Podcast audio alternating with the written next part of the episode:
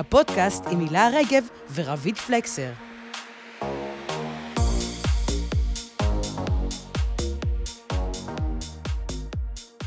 אין ספק שזה כבר הופכת להיות היסטריה גדולה סביב הדבר הזה, מישהי שלא מצליחה להשיג תור לתקופת החגים או לחופשה שלה, חתונה אפילו, התגובות מאוד קיצוניות, נהיית היסטריה סביב זה, זה מתחיל להיות בבכי, אפילו גם לפעמים מגיע לדיבור לא נעים, הרמת קול של איך עשינו לה את זה, הן מאוד רגישות, גם אפילו עם הביטול מהצד שלנו, שחלילה יש צוות חולה, קרה משהו חריג, שנאלצנו לבטל את התור או להזיז אותו למועד אחר, גם אם זה בימים הקרובים, התגובה הראשונית זה, לא, אל תעשו לי את זה, אל תעשו לי את זה, אתם לא עושות לי את זה. היי, שלום וברוכות. בסדר, מה שלומך? סביר פלוס פלוס. טוב מאוד, ברוכות הבאות וברוכים הבאים לפודקאסט מה את אומרת? הפודקאסט הכי נכון לעכשיו, איתי באולפן, רבית פלקסר. ואילה רגב. ושלי ברון, אלוהי הסאונד. והפרק שלנו השבוע, הוא אחד הפרקים שהיה לי הכי הכי כיף לעשות, למרות שעל פניו מה לי ולנושא הזה. למה בחיים לא תפספסי תור לציפורניים, והוא יעסוק בכל מה שקורה עכשיו בתעשיית הציפורניים, המניקור, האקרילי, האנטומי, הצבעים, הגוונים, ואיך פתאום לעשות ציפורניים נהיה עוד מטרנד. לא עוד, הוא נהיה המספר הראשון ברשימת חובות הטיפוח של האישה המודרנית. You wouldn't be caught dead, או משהו בסגנון הזה. ואני רוצה, הם לא רואים אותנו, וחבל. אבל יש פה שני קולות מנוגדים. יש פה את רביד עם ציפורניים מושלמות, שמאוד מרשימות אותי. הן ארוכות מאוד. אני הלכתי על הפורח כבר, אני בהערכה קיצונית. זה טבעי. זה טבעי. זה מדהים, ויש את הילה. ציפורני עיקרה, ידיים של שוטפת כלים, של מקלידה למסכים, של מחתלת תינוקות. צריך כל האתמול בעבודה, כי כשאני מקלידה, אז אני לא מצליחה כאילו ללחוץ כבר, כי זה ארוך. זו השאלה הקבועה שלי אצל נשים שעושות ציפורניים. איך את מקלידה עם זה? איך את עושה עם זה? יש לך כל מיני שיטות, אבל בבית זה מאוד, עשינו הצבעה בבית לפני כמה זמן, ביתי ובן זוגי ואני, והם הצביעו לפני איזה חודשיים בערך נגד ציפורניים ארוכות ושפיציות, שזה הטרנד עכשיו, תכף גם נשמע, מפי מומחיות. ואני אמרתי, אני זורמת איתכם, כאילו אם יש רוב, אני מורידה. והורדתי, וזה היה בסדר, אבל קצת הרגשתי כאילו כמו שמשון כזה, שגזרו לו את השיער. לא יודעת, יש בזה כוח, יש בזה איזו תחושה טובה, ואני כנראה ממש ממש לא היחידה בתחושה הזו. אז אני אתן לך קונטרה, כן. ואספר לך, חשבתי איזה סיפור לספר בדרך לפה, ועכשיו בלידה השלישית שלי, שתי חברות שלי, דניאל וחן, החליטו לתת לי מתנה, מישהי שבאה עד הבית ועושה לך מניקור ופדיקור בבית, את אפילו לא צריכה בעודך, כאילו זה, באה ועושה לך את זה. א', זה היה מביך בטירוף, זה היה לי קרינג' כאילו, באמת, מישהי אישה זרה לגמרי ישבה וכאילו, והיא משחקת לי בציפורניים, ובאמת, היא עשתה עבודה מעולה, כן? למה זה מוזר? ושמישהו בא לך הביתה לעשות לך מסאז'? אני לא עושה דברים כאלה. למה? למה שמישהו יבוא אליי הביתה לעשות לי מסאז'? אין מקומות שאפשר ללכת לעשות בהם מסאז'? למה שתלכי אם הוא יכול לבוא אלייך? מה? למה שאני אכניס את... רגע, לא, אנחנו חורגות, שנייה. קיצור, אז היא באה, והיא עשתה לי ציפורניים. לא, אנחנו מתרכזות בציפורניים עכשיו, לא במסאז'ים, אולי הפרק הבא יהיה על מסאז'ים, הפרק עכשיו הוא על ציפורניים. היא עשתה, והיא שאלה, ואיזה גוונים וכאלה, והייתי סוג של כתבת היפוך. רגע, עשית לק רגיל או לק ג'ל? לק רגיל, בואי לא נגזים, אין שום סיכוי שגם יעשו לי את הדבר הזה, וגם אני הולכת אחר כך למצוא מישהי שתוריד לי את זה, זו השתעבדות כפולה מבחינתי. קיצור, היא הייתה בבית שלי שעה וחצי, עשתה לי משהו ממש יפה, דאגה, היא שאלה אותי יורים, הסתכלתי עליהם מזוזעת, למה שאני ארצה יורים, היא עושה לי פרח קטן, חמוד, משהו שתרגישי, אני ממש הרגשתי מאוד מאוד לא מחוברת לעניין. סיימנו, היא הלכה, הודעתי לה, נתתי טיפ, היא יצאה מהבית, הסתכלתי על זה במשך 2 דקות, ואז הלכתי להוריד את זה. די, אני לא מאמינה לך. עם כמויות הציפורניים, ובאמת, אני לא יכולתי לראות את הציפורניים שלי צבועות, אני לא מסוגלת לעשות את זה. זה נראה לי בזבוז זמן אדיר, זה נראה לי עוד סוג של שיעבוד אנטי-פמיניסטי, וגם זה לא מצליח אליי, אני כל הזמן רואה את האצבעות צבועות, וזה מחרפן אותי.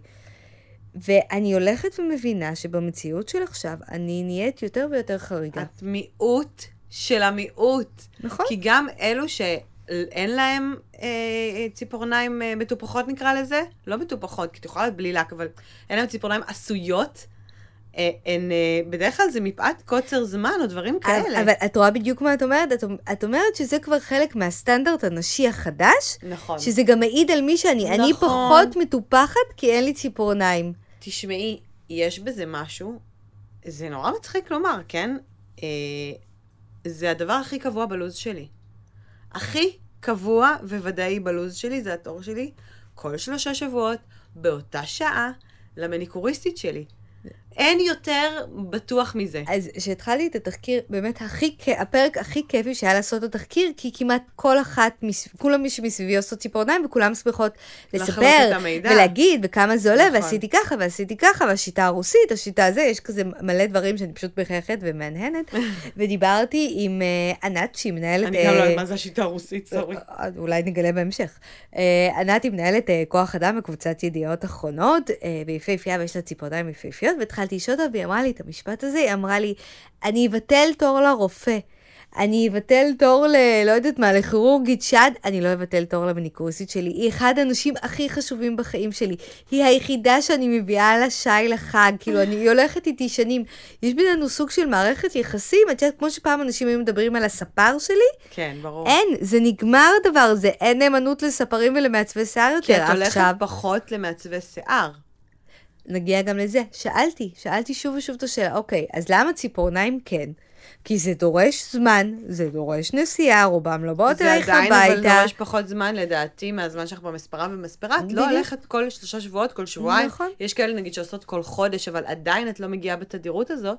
הדרך אגב, מעצב השיער שלך הוא כנראה גבר, ורוב הנשים שעושות מניקור, שאגב, אפשר להתעכב שנייה על זה, כי נתקלתי בכל מיני שמות, זה לא מניקוריסטית, זה אמנית ציפורניים. אמנית ציפורניים, מה עוד? טכנאית ציפורניים כמובן, כי הן עובדות עם וואחד מכשירים, תקשיבי, זה לא מבייש חדר ניתוח, הדברים שהולכים להם שם, וצריך להכיר את הדברים, ויש עניין של חיתוי ומלא דברים.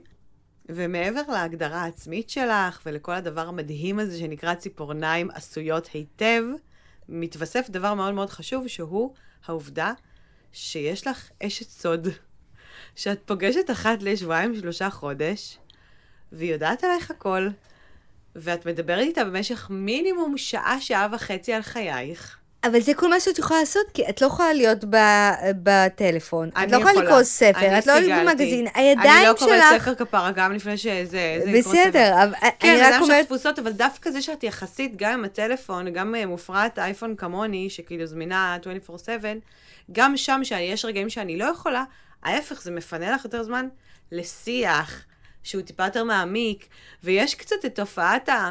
אני לא אגיד הזר ברכבת, כן? כי היא לגמרי לא זרה ברכבת, אבל היא מעין משהו אובייקטיבי כזה שהיא כן בחיים שלך, אבל היא לא בחיים שלך. אני רוצה להתייחס למה שאת אומרת, שזה עוד תעשיית נשים, שגם המועסקות בה וגם הנהנות בה הם אך ורק נשים. תעשייה שמקיימת את עצמה, שמגלגלת בשנתיים האחרונות סכומי כסף מטורפים. מטורפים, הבדיחה הקבועה אצלנו בבית זה למה בכלל הייתי צריכה ללמוד, הייתי הולכת ללמוד איך עושים לק ג'ל וזה, ויאללה. ותכף תשמעי גם מה יש למומחיות בתחום לומר. בואי נתחיל בפרק. מי ששמענו בתחילת הפרק זו גל תורן, בעלת בוטיק לציפורניים ובעלת אקדמיה ללימודים בתחום. היא כבר 11 שנים בעולם הציפורניים, ואנחנו נביא עוד מהמידע המטורף שהיא חלקה איתנו בהמשך. לפני שנתחיל עם הכל, אני רוצה לעשות לנו שיעור קטן בהיסטוריה. אוי, איך אני אוהבת. שלי פה את יכולה לעשות לי את הטונטונטונטון הזה. אוקיי, אז איתור ציפורניים התחיל בעצם במאה ה-18, בעיקר במצרים ואסיה. הם היו צובעים את הציפורניים שלהם בצבע הוודרד, עם חינה או פרחים מרוסקים, וזה היה סוג של סמל סטטוס. היית ברדרד יותר, היית חשוב יותר, היית ברדרד פחות, ניקית כלים. וגם בחברה הסינית, הצילים היו עונדים מגיני ציפורניים, מאותרים במתכות יקרות ובאבנים, כסמל למזל טוב ולמעמד שלהם. הנשים האירופאיות, נשות סוחרים, שהיו רואות את העיטורים האלה ומסתקרנות, הם מצאו דרך אופנתית לאמץ את התרבות החושנית של המזרח לתוך החיים שלהם. ואז במאה ה-19, דוקטור סיץ, שהיה הרופא של לואי פיליפ הצרפתי... ברור. חבר קרוב. רופא הרגליים. היה רופא. לא, היה רופא הרגליים שלו, וכדי לטפל באיזשהו, אנחנו לא יודעים בדיוק מה סוג של פטריה ברגל, הוא חיטה את הכלים ודחף קצת את האור. למה אני לא מופתעת? ניקה ודחף את הציפורניים כנראה כדי לרפא איזה ציפורן חודרנית, ואז דיברו על זה בחצר, נהיה כזה סביב שיח, ושהאחיינית של אותו רופא גדלה, השתלטה על המרפאה שלו בשנות ה-90 של המאה ה-19, ובעצם התחילה את הגל הראשון של המניקוריסטיות, או טכנאיות הציפורניים. זה אלופה. סלון הציפורניים האמריקאי הראשון נפתח ב-1878 בניו יורק. לא חלמו על מדינת ישראל, ולאמריקאים כבר היה סלון ציפורניים. תבינים מה זה. איך המציאו את הציפורניים האקריליות, את יודעת? לא, אני עד היום לא מבינה איך החומר הזה עובד. אז הציפורניים האקריליות הומצאו ב-1957 על ידי רופא שיניים בשם דוקטור פרד סלאק, דוקטור פרד סלאק. הוא חתך את הציפורן בזמן שהוא עבד במעבדה ונתקע. אז הוא לקח רדיד אלומיניום, נייר כסף, ניסה לקבע את הציפורן באקרילק של שיניים, וככה יצר בעצם את הציפורן המלאכותית המודרנית הראשונה. הפרנץ' מניקור הומצא בסוף שנות ה-70 על ידי ג'ף פינק, מייסד ונשיא אורלי, חברת הלקים, שהוא יצר את המראה של הפרנץ' מניקור כדי לחסוך זמן בצביעה מחדש של ציפורניים, על סטים של סרטים, פתאום כל פעם לצבוע לוורוד, לירוק, לכחול, כדי להתאים לבגדים שהיא לובשת, הוא פשוט החליט שיש פרנץ' מניקור, והם הלכו עם זה. שהוא יהיה קלאסי ויתאים להכל. עכשיו, יש לי עוד אנקדוטה מעניינת.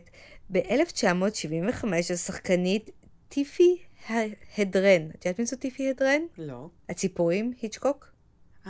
אוקיי. אלגנט. אז היא התנדבה במהלך מלחמת וייטנאם ורצתה לעזור לפליטים. היא רצה להעביר קבוצת פליטים מסן דייגו. שלחה להם לוקים. לא, אז היא רצתה שהפליטים שברחו מווייטנאם והגיעו לאדמת ארצות הברית השתלבו שמה בשוק העבודה. אז יצרה שמה במחנה הפליטים סדנאות על תפירה והקלדה כדי שהם יכולים ללמוד מקצוע. וזה לא עניין אותם. אז הם למדו מניקור. איזה נחמד. כן, ואז הם קיבלו רישיון עבודה, ולמדו כל מיני נעלי בריאות, והתחילו לעבוד במניקור, וזה עבד כל כך טוב, שהם לימדו את הבנות שלהם, ולימדו את השכנות שלהם, וככה בעצם הקהילה הווייטנאמית השתלטה על שוק המניקור בארצות הברית. ככה הגיעה לחיינו, התוכנית עקרות בית נואשות. בדיוק, זה הפך לסוג של עסק משפחתי. עכשיו, לא רק זה, כל עניין המניקור והציפורניים, יש בו קטע של גזע בארצות הברית.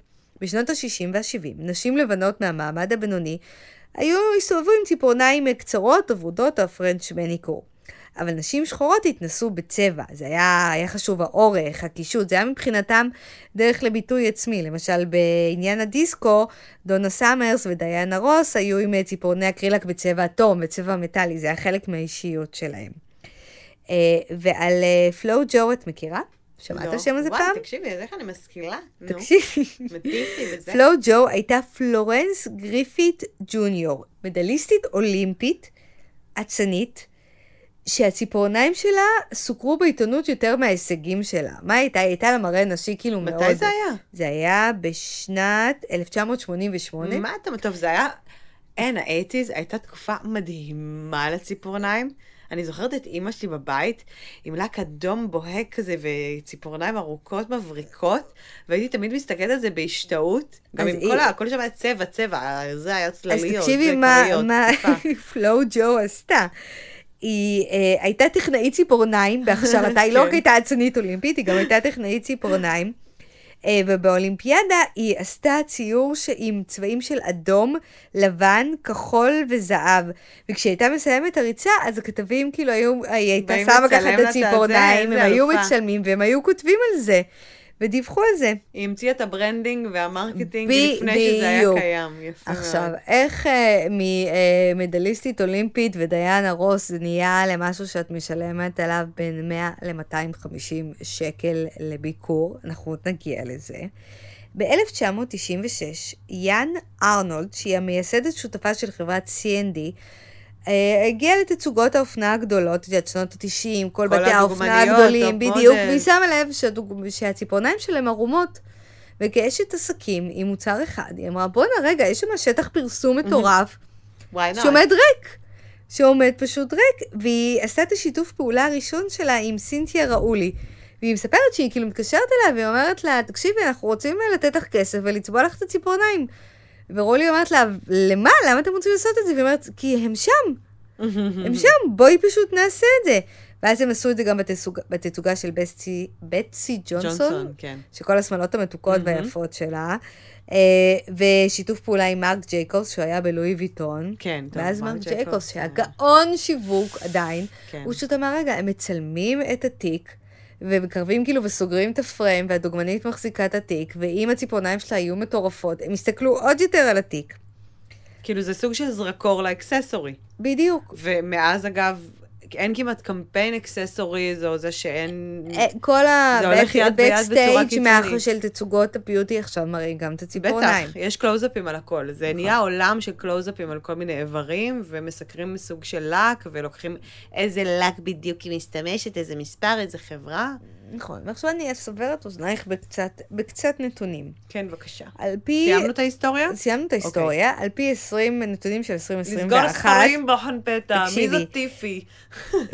בארצות הברית לבדה, 96 מיליון נשים צובעות ציפורניים. כמעט 50% מהם בתדירות של 4 פעמים בחודש, ו30% מהם עושות את זה 5 פעמים בחודש ויותר. היקף שוק השירותים והמוצרים בארצות הברית בתחום הציפורניים הוא כ-$12 מיליארד.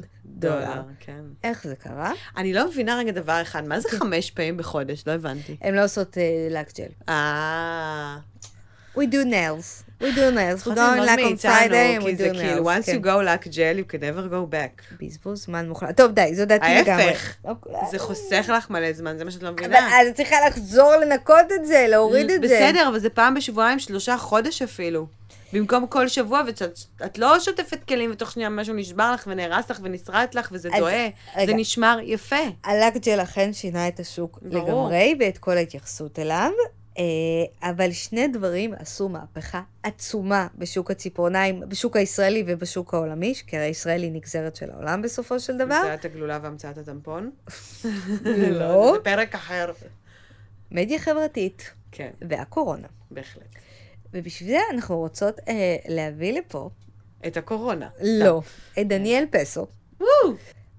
כתבת הביוטי של שבועון לאישה, מישהי שמעורה בכל הטרנדים, יש לה פודקאסט שנקרא מיי האפי פלייס, כן, עם מילה סגל, מצוין. מאוד מאוד ממליצות להקשיב לה, נכון. להקשיב לו, ודניאל, מלבד עבודה שהיא יפה מבפנים ומבחוץ, ויש לה גם ציפורניים מהממות, היא התחילה גם את...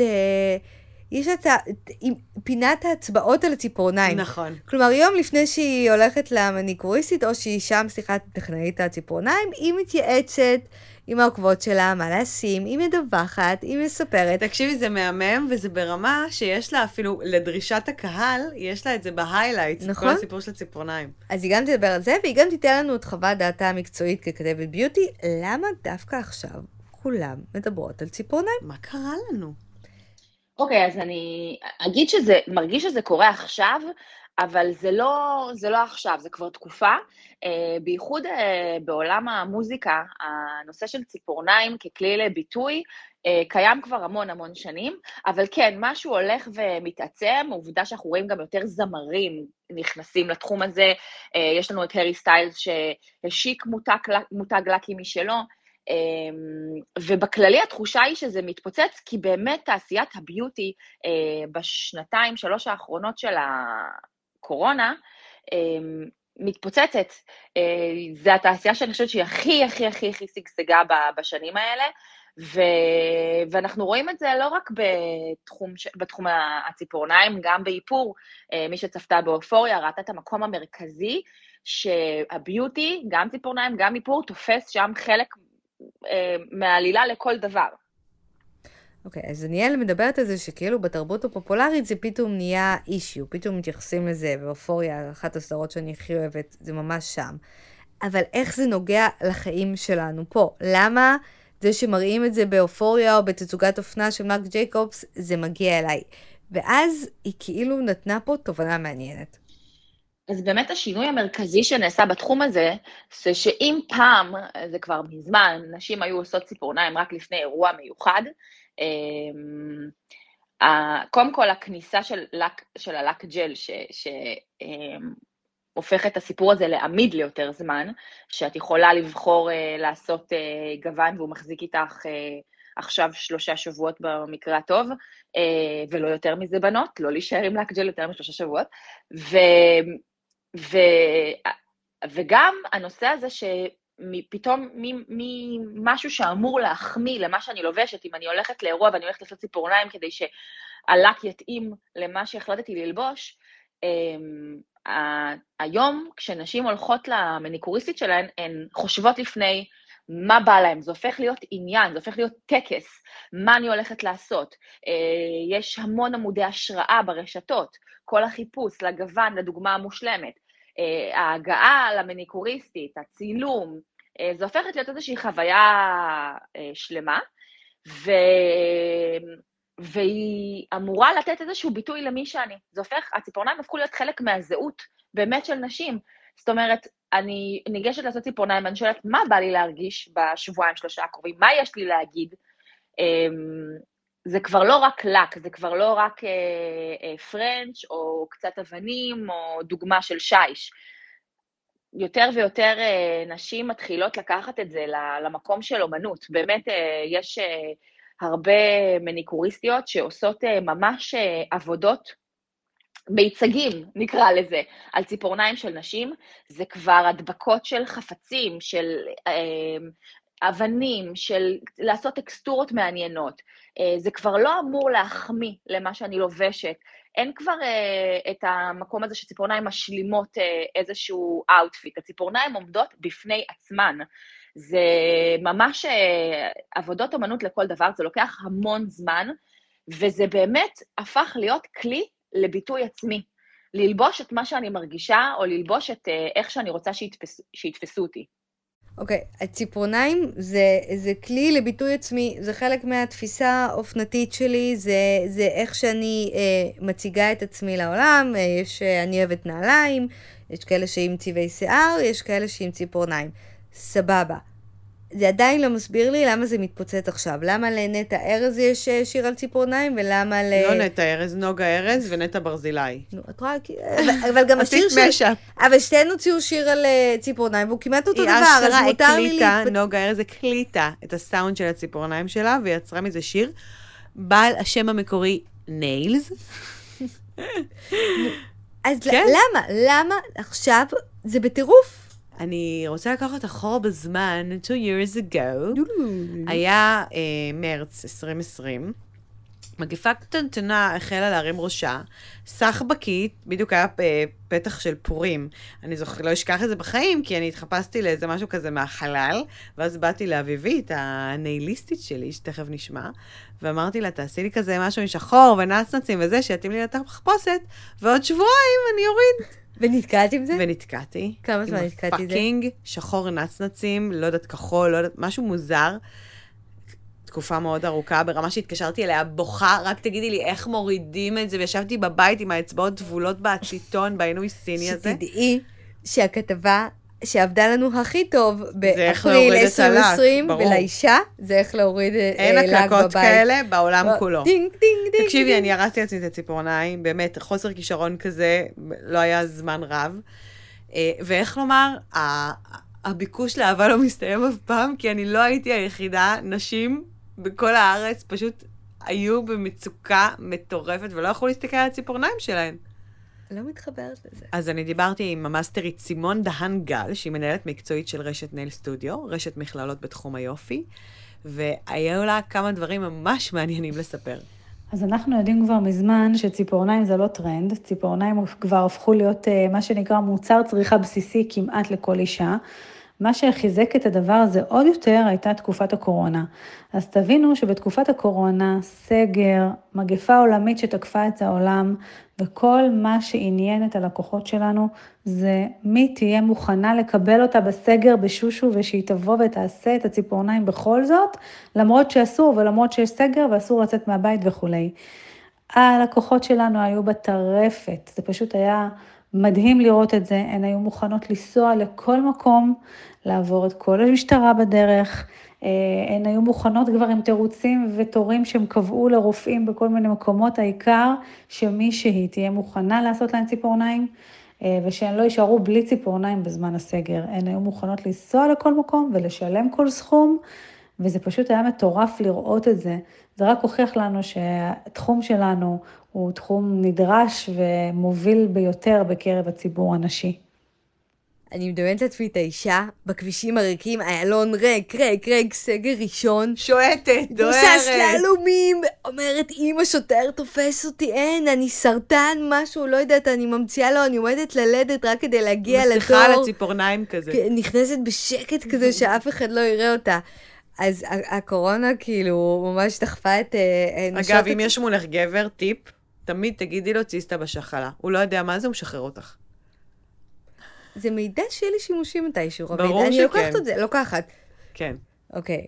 שמחתי. אז הקורונה דחקה את הכל, כמו עוד הרבה תחום מחיינו לקצה. ואני רוצה גם להציג לך מה קרה מהצד של הטכנאיות ציפורניים והמניות הציפורניים והמניקוריסטיות. ואני רוצה להביא לך ציטוט של גל תורן, שאיתה פתחנו את הפרק, ותקשיבי מה היא אומרת, איך הקורונה הייתה מבחינתה, שהיא יושבת בבית, לא יכולה לקבל לקוחות, לא יכולה להתפרנס, משתגעת, מטפסת על הקירות, ואז כאילו פתאום האוריקה, כאילו יש לה הערה. ההתעסקות בכל עניין הציפורניים התחיל באמת ב3-4 שנים האחרונות, אבל... ממש התעצם בתקופת הקורונה.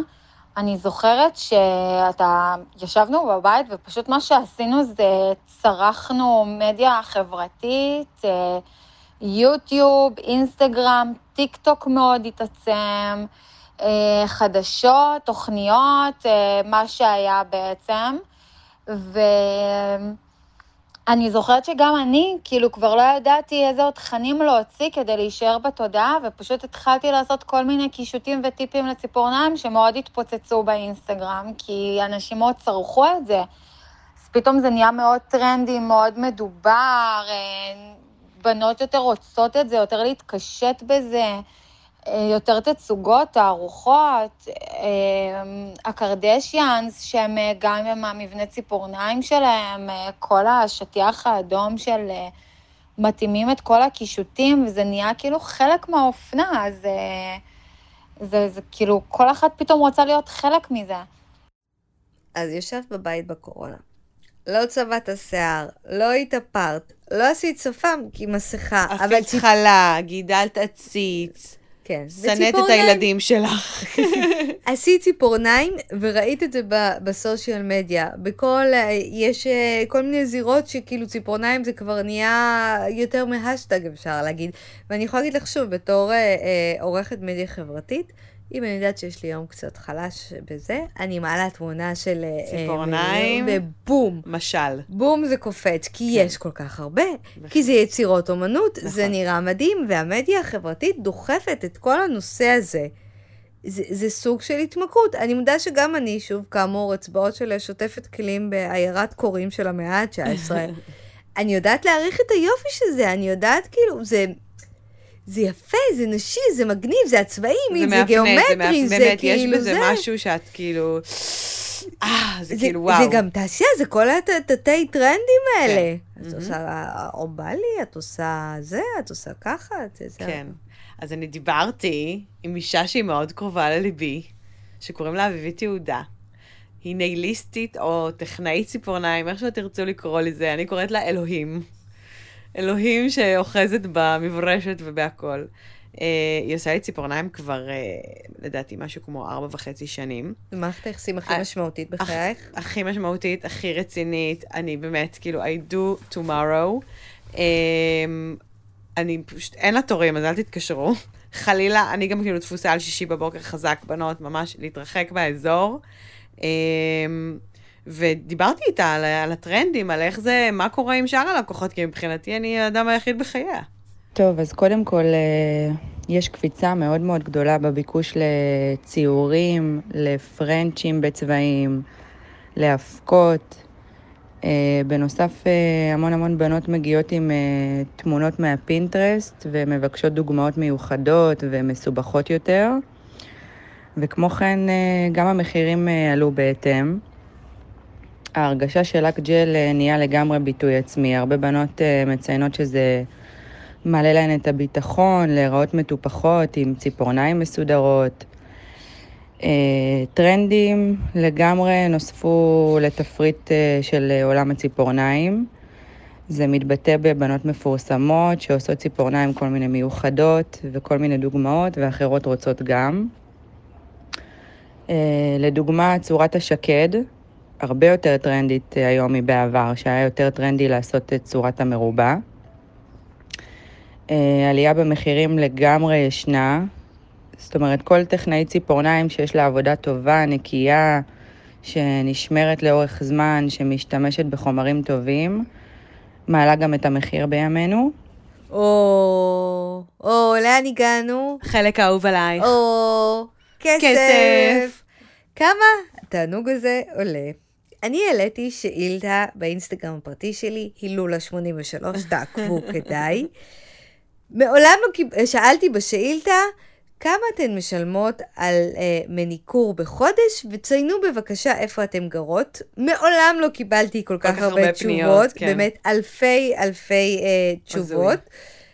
טוב, מאות תשובות, לא אלפי. גם למה הם כאילו, למה כל כך, את יודעת, להוטות לשתף בזה, יש פה כאילו איזה משהו. ציפורניים זה נושא מאוד אמוציונלי, ככל שהפרק הזה הולך ומתקדם, אני מבינה שזה נוגע בנימי נפשך, זה לא רק בזבוז זמן משווה של את יושבת ומישהי מורחת החומרים רעילים על הציפורניים, סליחה, דעתי האישית בלבד, אלא זה פשוט, גם את מקבלת טיפול נפשי, את גם עושה משהו בשביל עצמך, ואת גם אחר כך מסתובבת, שלי גרוס, כתבה פעם באחד הטורים שלה, את צריכה רק שיער מסודר וציפורניים עשויות. זה כל כך נכון אבל. ואת מוכנה. אני זוכרת את הציטוט הזה עד כדי כך הוא נכנס. כן, נכון, וזהו.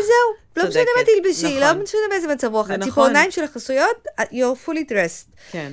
אז שאלתי כמה אתן מוציאות, אני אקריא פה תשובות נבחרות. רנדומליות, כן. 140-180 שקל פעם בשלוש שבועות בתל אביב. 185 כולל טיפ, תל אביב. 160, תל אביב. 120, תל אביב. 100, תל אביב. 230, חולון. 120, נשר, ליד חיפה. 120, רחובות. 270, 300, תל אביב. חיפה בין 100 ל-120. $200 מאטלנטה. שלום, עוקבותיי מאטלנטה. 125, מניקור פדיקור בקריות. מניקור רגיל 99 בתל אביב. 100-250 ירושלים. 240, אם אני עושה פעמיים בחודש גרה בקיבוץ. 120 חיפה, ירושלים שוב 120, 100 בצפון, 250 אזור השרון, חיפה 130, פתח תקווה 130, עפולה 120, 200 שח רשלץ, מישהי כתבה פה 100, עכשיו החלפתי כי הקודמת עלתה ל-140, חיפה. חמודה, תגידי תודה שיש לך תור, מה תתלוננת? אנשים פה בלי תורים. לק מנציח את הפטריארכיה ומבזבז לי את הזמן. אוי, אני שרופה על העוקבת הזאת, תעשי לה, זה עין. אחותי, 120, כל 3 שבועות רמת גן סיטי, 100, לא מוציאה, אוכלת אותם, אין תקציב לזה.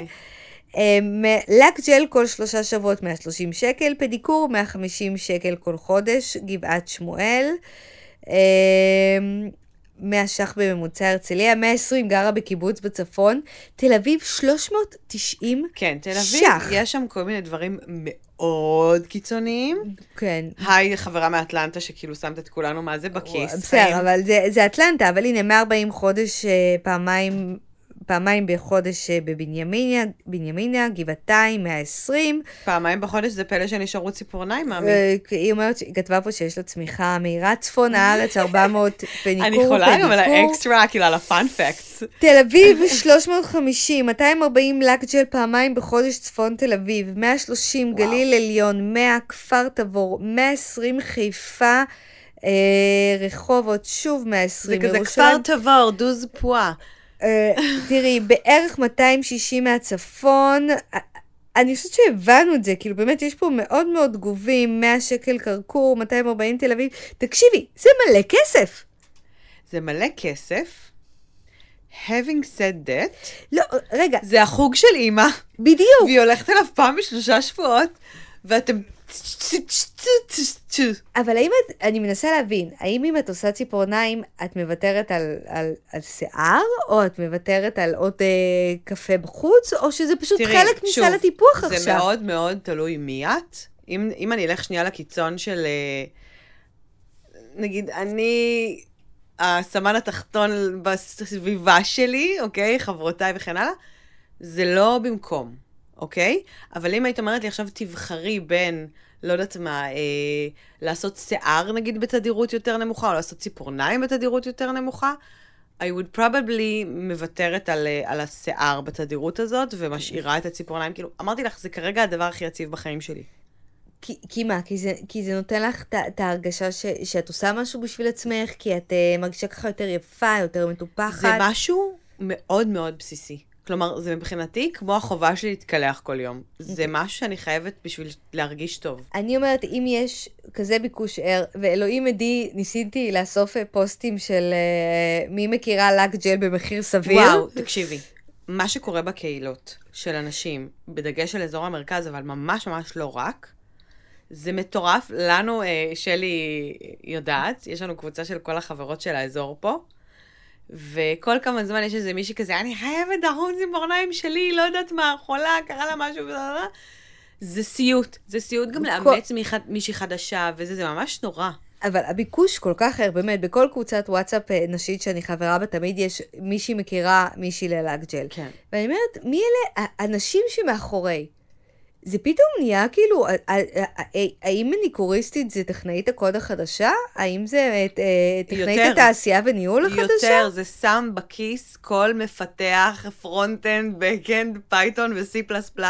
זה הרבה הרבה יותר נדרש, וסימון בדיוק סיפרה לנו מה קורה בבתי ספר שלהן.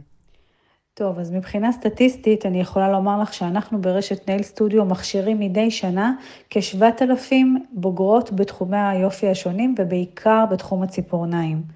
אם אנחנו נשווה את זה ככה למה שהיה בעבר, מי שהגיע ללמוד את התחום הזה היו יותר ויותר נשים ממעמד סוציו-אקונומי נמוך, נשים שלא בחרו ללכת לאקדמיה, והיום להפך, היום אנחנו רואים בכיתות שלנו הרבה יותר נשים צעירות, אמביציוניות, נשים שחלקן כבר אקדמיות ממקצועות שונים, שמגיעות בעצם לעשות הסבת מקצוע, כי הן מבינות את הפוטנציאל המטורף שיש בהקמת עסק בתחום היופי.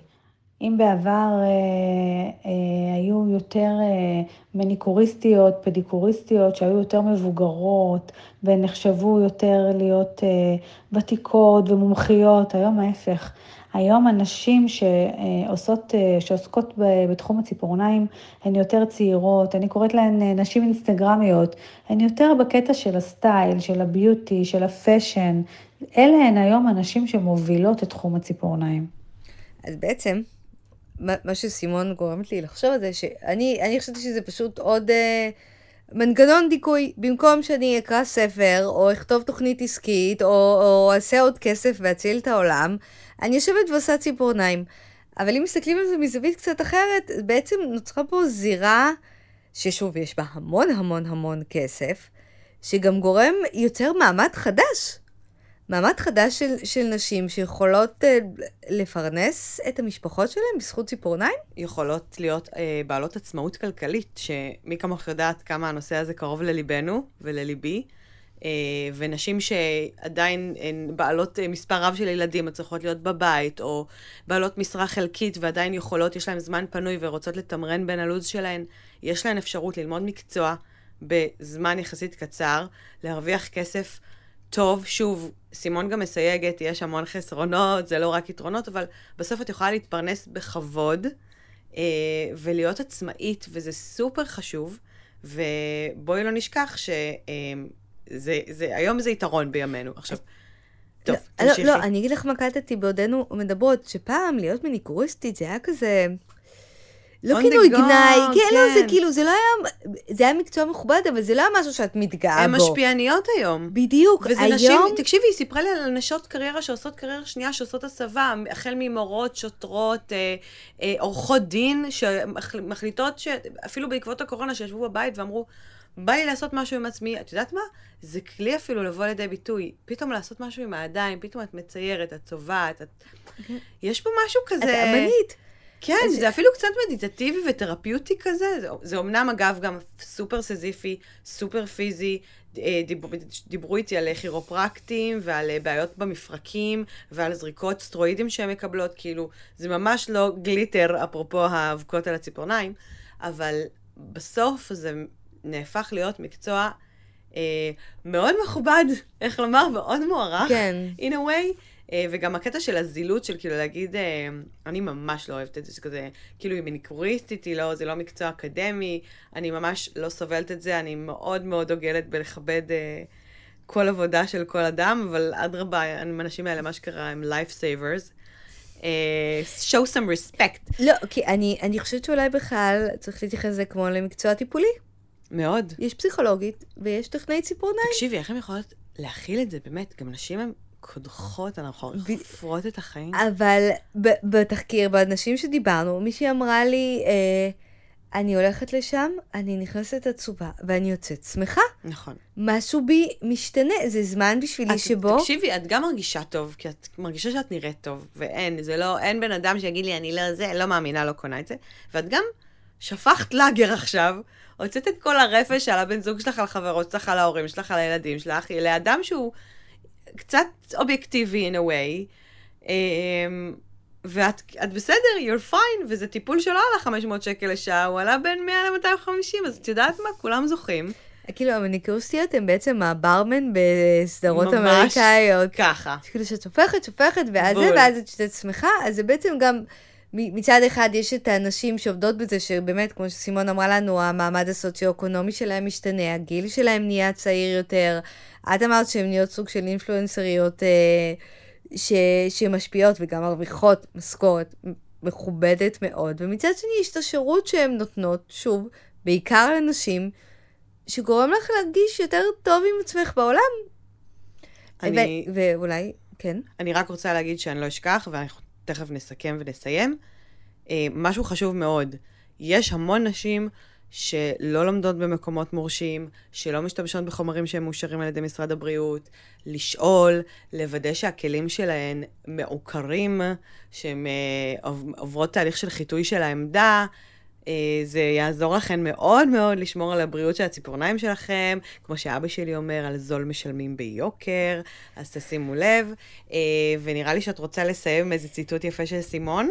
כן, אבל לפני כן אני רוצה להודות לכל מי שנתנה מזמנה והתראיינה ושיתפה אותנו, גם באמת נשים אקראיות שעצרתי בחנויות, שתת כל מיני... זבניות, אפשר להגיד זבניות, וכזה, מה זה ציפורניים האלה? אני חייבת לשאול אותך מלא שאלות, ואז אני מוצאה ומתחילה לכתוב במחברת, זה באמת עולם ומלוא, אני לא יכולה להגיד שהומרתי, אני לא הולכת לעשות ציפורניים. זה בסדר גמור. כאילו, באמת... אנחנו מקבלות אותך כמו שאת, על אף חסרונותייך. אבל אני תוהה איך, אם אני כבר בשלב שבו אנשים, שאני כבר לא רק החריגה, אלא שזה מוריד מהערך שלי. שכי אנשים רואים אותי בלי ציפורניים, מסודרות, ואומרים, פחות. את יודעת, לא מזמן פורסם איזשהו מחקר שבדק בקרב קבוצה מאוד גדולה של נשים, ששאלו אותן מה גורם להם אושר, מה הדבר שהכי גורם להם להיות מאושרות. ובתוצאות של המחקר הופיע בסופו של דבר המסקנה שמניקור, ציפורניים, לק ג'ל, נמצא במקומות הראשונים כגורם לאושר בקרב מעל 70% מהנשים. שזה מטורף, ואם יורשה לי אני אוסיף שככל הנראה 30% הנותרות פשוט לא עושות ציפורניים. הן כנראה פשוט לא יודעות מה זה. זה אוקיי, בסדר. הבנתי רבית, הבנתי את הרמז, בסדר. אני רוצה להודות לכל הנשים הנפלאות שעזרו וסייעו להקמת הפרק הזה ונתנו לנו הצצה לעולמן. לגל תורן, בעלת בוטיק לציפורניים ואקדמיה ללימודים בתחום. לדניאל פסו, כתבת הטיפוח של האישה ובעלת הפודקאסט מיי האפי פלייס. לאביבית יהודה, שהיא נייליסטית / טכנאית ציפורניים, וכמו שאני קוראת לה, המלאכית של הנצנץ והפרנץ'. ולמאסטרית, סימון דהן גל, מנהלת מקצועית של רשת נייל סטודיו, רשת מכללות בתחום היופי. מה נאחל? קודם נודה רגע לשלי ברון, אלוהי הסאונד שלנו. ולעילה רגב, תודה רבה. ולרבית פלקסר הנהדרת. את חושבת שאם הם היו יודעים שכל פרק אנחנו מקליטות ביום חמישי בערב, שאנחנו כבר גמורות מהשבוע הזה, באמת כאילו, ואיכשהו מצליחות לעשות משהו קוהרנטי. כן. אני חושבת שמגיע לנו כל הכבוד. תראי, זה לא קוהרנטי 100, אבל זה בסדר, כאילו, הם גם מקבלות אותנו כמו שאנחנו, עם או בלי ציפורניים. אז שוב, את ממשיכה כאילו, זה כאילו ממשיך. אז מה נאחל? שתהיו מאושרות, איך שאתן. למרות שהפאנס שלה עם ה-30% הנותרות שלא עושות ציפורניים, זה מדהים בעיניי. מאושרות, מוזנחות, מטופחות, עם פרנץ', בלי פרנץ'. אבל הילה, תבטיחי לי שאת מעלה רצף של סטוריז של מלא מלא ציפורניים מגניבות, של רפרנסים. שיהיה כיף בסוציאל. יהיה סטורי כיפי. תודה רבה שהזנתם. אנא, ספרו לחבריכם. שתפו. דרגו. אל תקליקו על התיוגים של המניקוריסטיות שלנו, כי פשוט אין לכם תורים, אז אל תתרחו בבקשה. תודה רבה. תודה שהזנתם. להתראות. ביי ביי.